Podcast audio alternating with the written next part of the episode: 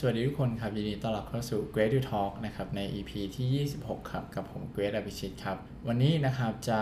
หยิบเรื่องของการตลาดนะครับ กลับมาพูดอีกสักครั้งหนึ่งนะครับ ก็เอามาจากหนังสือ Build นะครับของคุณโทนี่ฟาเดลนะครับผู้เขียนหนังสือที่เล่าถึงประสบการณ์นะครับในการปลูกปั้นนะครับตัว iPod หรือว่า iPhone ที่บริษัท Apple นะครับรวมถึง เทอร์โมสแตทนะครับที่ชื่อว่า Nest ซึ่งปัจจุบัน Google ก็ได้ซื้อไปเรียบร้อยแล้วนะครับ เป็น Google Nest ที่เราอาจจะรู้จักกันนะครับในทุกวันนี้นะฮะวันนี้นะครับก็จะเล่าถึงวิธีการสื่อสารนะครับว่าเออเขามีวิธีการสื่อสารยังไงนะครับในขณะที่เขาทำการตลาดนะครับตอนที่เขาอยู่ Apple หรือแม้แต่ตอนที่เขาทำตัว Thermostat ที่ชื่อว่า Nest ขึ้นมานะครับของคุณโทนี่ฟาเดลก่อนอื่นเลยนะครับ ขอพูดถึงอ EP ที่แล้วก่อนนะครับ EP ที่ผ่านมานะครับจะมีพูดถึงตัว messaging architecture นะครับก็เป็นการเขียนบรรยายนะครับ pain point pain killer นะครับแล้วก็ความรู้สึกของอลูกค้านะครับที่จะได้รับนะครับของ Product เราหรือว่าบริการเราเนี่ยอออกมาเป็นข้อๆนะครับแล้วก็เขียนบรรยาย นะครับ อันนั้นก็คือ messaging architecture นะครับ ซึ่งก็จะช่วยให้คนในองค์กรนะครับ คนในในทีมเนี่ยที่พัฒนาตัวสินค้าและบริการเห็นภาพตรงกันนะครับ ทีนี้เขาบอกว่ามันมันเป็นเหมือนกับสเต็ปแรกเท่านั้นนะครับในการทำสิ่งนั้นนะครับสำหรับในการทำการตลาดในการพัฒนาสินค้าบริการก็ตามนะครับ ซึ่งในที่นี้เนี่ยเขาบอกว่า process ของการ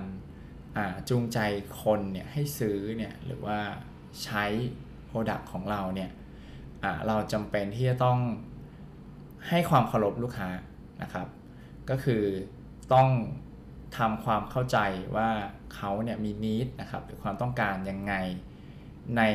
แต่ละจุดหรือ touch point ที่แตกต่างกันนะครับเขาบอกว่าเนี่ยเราเนี่ยไม่สามารถที่จะพูด 10 ฟีเจอร์นะครับ 10 ฟังก์ชันนะครับให้คนได้ในวิวบอร์ดเดียวนะครับหรือว่าเว็บไซต์ก็ตาม หรือในแพคเกจจิ้งก็ตามนะครับทุกๆจุดนะครับทุกๆประสบการณ์ที่ลูกค้าได้รับเนี่ยเราควรจะให้ข้อมูลนะครับหรือว่าการจูงใจเนี่ยแตกต่างกันออกไปนะครับในแต่ละประสบการณ์ของลูกค้านะครับหรือว่าผู้ใช้นะฮะซึ่งเขาก็บอกว่าการให้ข้อมูล ที่สำคัญเนี่ยมันต้องมีวิธีการในการให้เนี่ยที่แตกต่างกันไปนะครับสำหรับแต่ละโมเมนต์หรือเหตุการณ์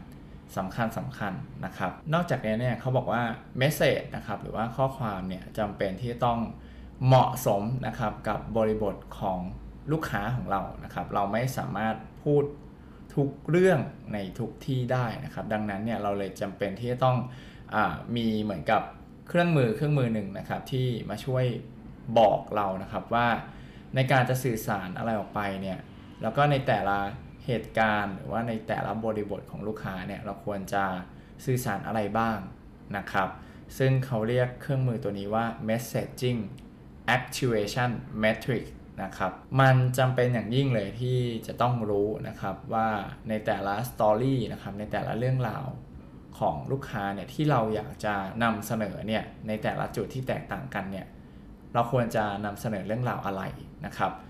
เขายกตัวอย่างนะฮะตอนที่เขาทำ Nest เนาะก็เป็นตัว thermostat นะครับอ่า top line billboard เนี่ยจะนำเสนอแค่ไอเดียนะครับไอเดียเท่านั้นเป็นแบบไอเดียใหม่นะครับ a new kind of thermostat นะครับอันนี้คือบนบิลบอร์ดใหญ่ๆนะครับตามถนน ส่วน packaging เนี่ยเขาบอกว่าจะไฮไลท์เลยนะครับ ตัว feature สำคัญนะครับ 6 feature เท่านั้น แล้วก็อธิบายว่าสินค้าเนี่ยมันเชื่อมต่อกับโทรศัพท์ของลูกค้ายังไงนะครับ อันนี้สำหรับการสื่อสารบนแพคเกจจิ้งนะครับ หรือว่าบรรจุภัณฑ์นั่นเองนะฮะตัวอย่างเว็บไซต์เนี่ยก็จะ เน้นย้ำนะครับไปเรื่องของการประหยัดพลังงานนะครับของตัว thermostat อันนี้นะครับแล้วก็โชว์เคสนะครับว่าเออตัว Nest เนี่ยมันเหมาะสมนะครับกับชีวิตประจำวันของผู้ใช้งานยังไงนะครับก็หยิบมาเน้นย้ำในเว็บไซต์นะฮะตัวไกด์นะครับที่อยู่ในแพคเกจจิ้งเนี่ยพอแกะเข้าไปแล้วเนี่ยมันก็จะมีเหมือนกับไกด์นะครับก็จะให้ข้อมูลที่ ลงรายละเอียดนะครับว่าเราจะสามารถเทรนนะครับตัวอัลกอริทึมแล้วก็มีทริปแอนทริคนะครับในการประหยัดพลังงานยังไงนะครับ อันนี้สำหรับสตอรี่ที่อยู่ในตัวเหมือนแมนนวลเนาะที่เวลาเราแกะกล่องนะครับ มันก็จะมีอยู่ข้างในนั้นนะครับ แล้วก็อีกอันนึงนะครับที่เขายกตัวอย่างก็คืออเนี่ยอย่างเว็บเขาเนี่ยมันก็จะมีหน้าที่เป็นความช่วยเหลือนะครับที่จะ ให้ลูกค้าเนี่ยสามารถลงลึกนะครับ ในคำสั่งต่างๆได้นะครับ ผ่านการอธิบายสำหรับทุกฟีเจอร์เลยนะครับ ในหน้าเว็บหน้าเว็บนี้นะฮะอันนี้ก็จะเป็นตัวอย่างของการเลือกเล่าเรื่องในแต่ละที่นะครับ ของคุณโทนี่ฟาเดลตอนที่เขาทำ Nest Thermostat นะครับท้ายที่สุดนะฮะเมื่อกี้ผมพูดถึงตัว Metric ไปเนาะเขาได้มีการ เหมือนกับว่าตีตารางออกมานะครับก็จะเป็นคอลัมน์กับ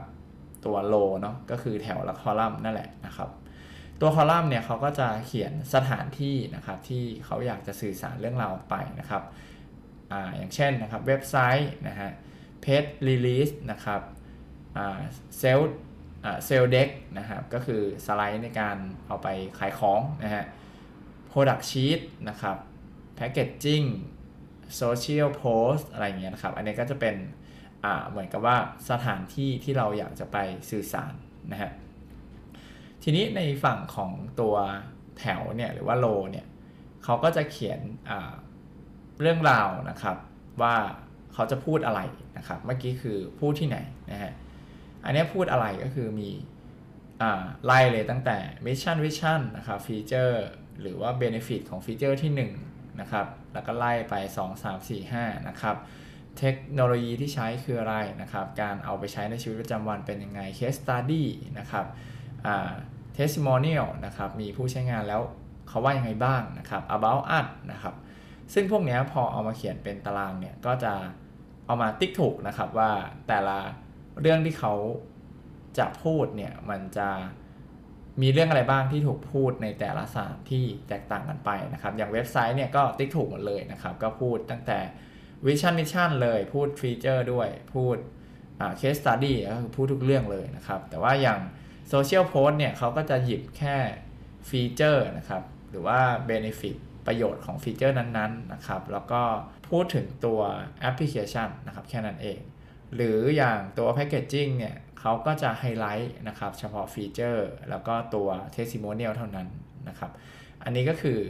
อการนำไปใช้นะครับสำหรับตัว messaging activation metric นะฮะสุดท้ายนะครับเขาบอกว่าตัว metric เนี้ยมันเป็นเพียงที่ไกด์นะครับไกด์เราเท่านั้นว่า where and when นะครับก็คือที่ไหนแล้วก็เมื่อไหร่เนี่ยเราสามารถ ดูตัวเมทริกเนี้ยนะครับในเรื่องของอการจะพูดเรื่องราวต่างๆ ของการทำการตลาดออกไปเนี่ยได้ด้วยนะครับก็คือมันจะช่วยไกด์เราได้ด้วยนั่นเองนะครับว่าเราควรจะวางแผนในการสื่อสารอย่างไรนั่นเองนะครับและนั่นก็คือทั้งหมดของ EP นี้นะครับที่พูดถึงตัว messaging activation metric นะครับก็สามารถนำไปใช้กันได้นะครับสำหรับการทำการตลาดนะครับจะได้ไม่งงนะครับว่า แต่ละช่องทางนะครับ เราควรจะพูดด้วยเรื่องอะไรดีนะครับ ไม่ใช่ว่าทางหนึ่งก็พูดเรื่องเดียวกัน พูดหมดนะครับ ลูกค้าอาจจะงงนะครับ แล้วก็ในบริบทนั้นเนี่ยอาจจะไม่พร้อมนะครับบิลบอร์ดเนี่ยก็ไม่จำเป็นที่จะต้องใส่ข้อมูลเยอะหรือเปล่านะครับ หรือว่าตัวแพคเกจิ้งเองเนี่ยเราควรจะพูดได้แค่ไหน พูดเรื่องอะไรอย่างนี้เป็นต้นนะครับ แล้วกลับมาพบกันใหม่ EP หน้าครับ สวัสดีครับ